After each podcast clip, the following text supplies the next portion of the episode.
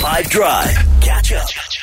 It's One Republic called I Worried on 5FM, which is exactly how I am feeling because I'm up. I've got a friendly bet with old Jude van Veek over here regarding who is going to set up more teams to the fives, five asides football tourney.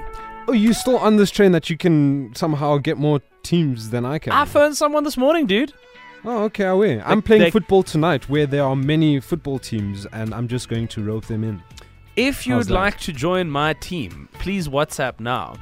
Uh, not my team, but kind of count as someone that I brought in.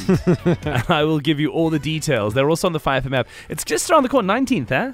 The 19th of November. I'm so excited. man. 19th. You know who I think you should phone, Jude? It would be remarkably appropriate. Is old Harry Maguire. I think he'd be a superstar. He well, let's face facts. He would be exceptional. I mean, he in comparison to amateur players, he would be really good. However, it doesn't avoid him. Uh, it doesn't let him avoid this. Yeah, so I don't know if you remember, I, I keep on reminding you, but somehow you guys always forget. But Harry Maguire, he is an English defender. He was bought by Manchester United uh, in 2019 for 80 million pounds. And do you know what Man United could have done instead of buy Harry Maguire? They could have entered Five's five side football tournament 3.2 million times for the price of Harry Maguire. How is that? I mean, who? It's it's actually it's crazy. It is crazy, right?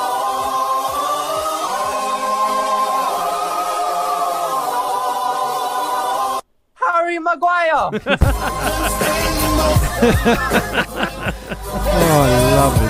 How many times could we have entered? 3.2 million times to the five five uh, the fives five aside uh, tournaments. That-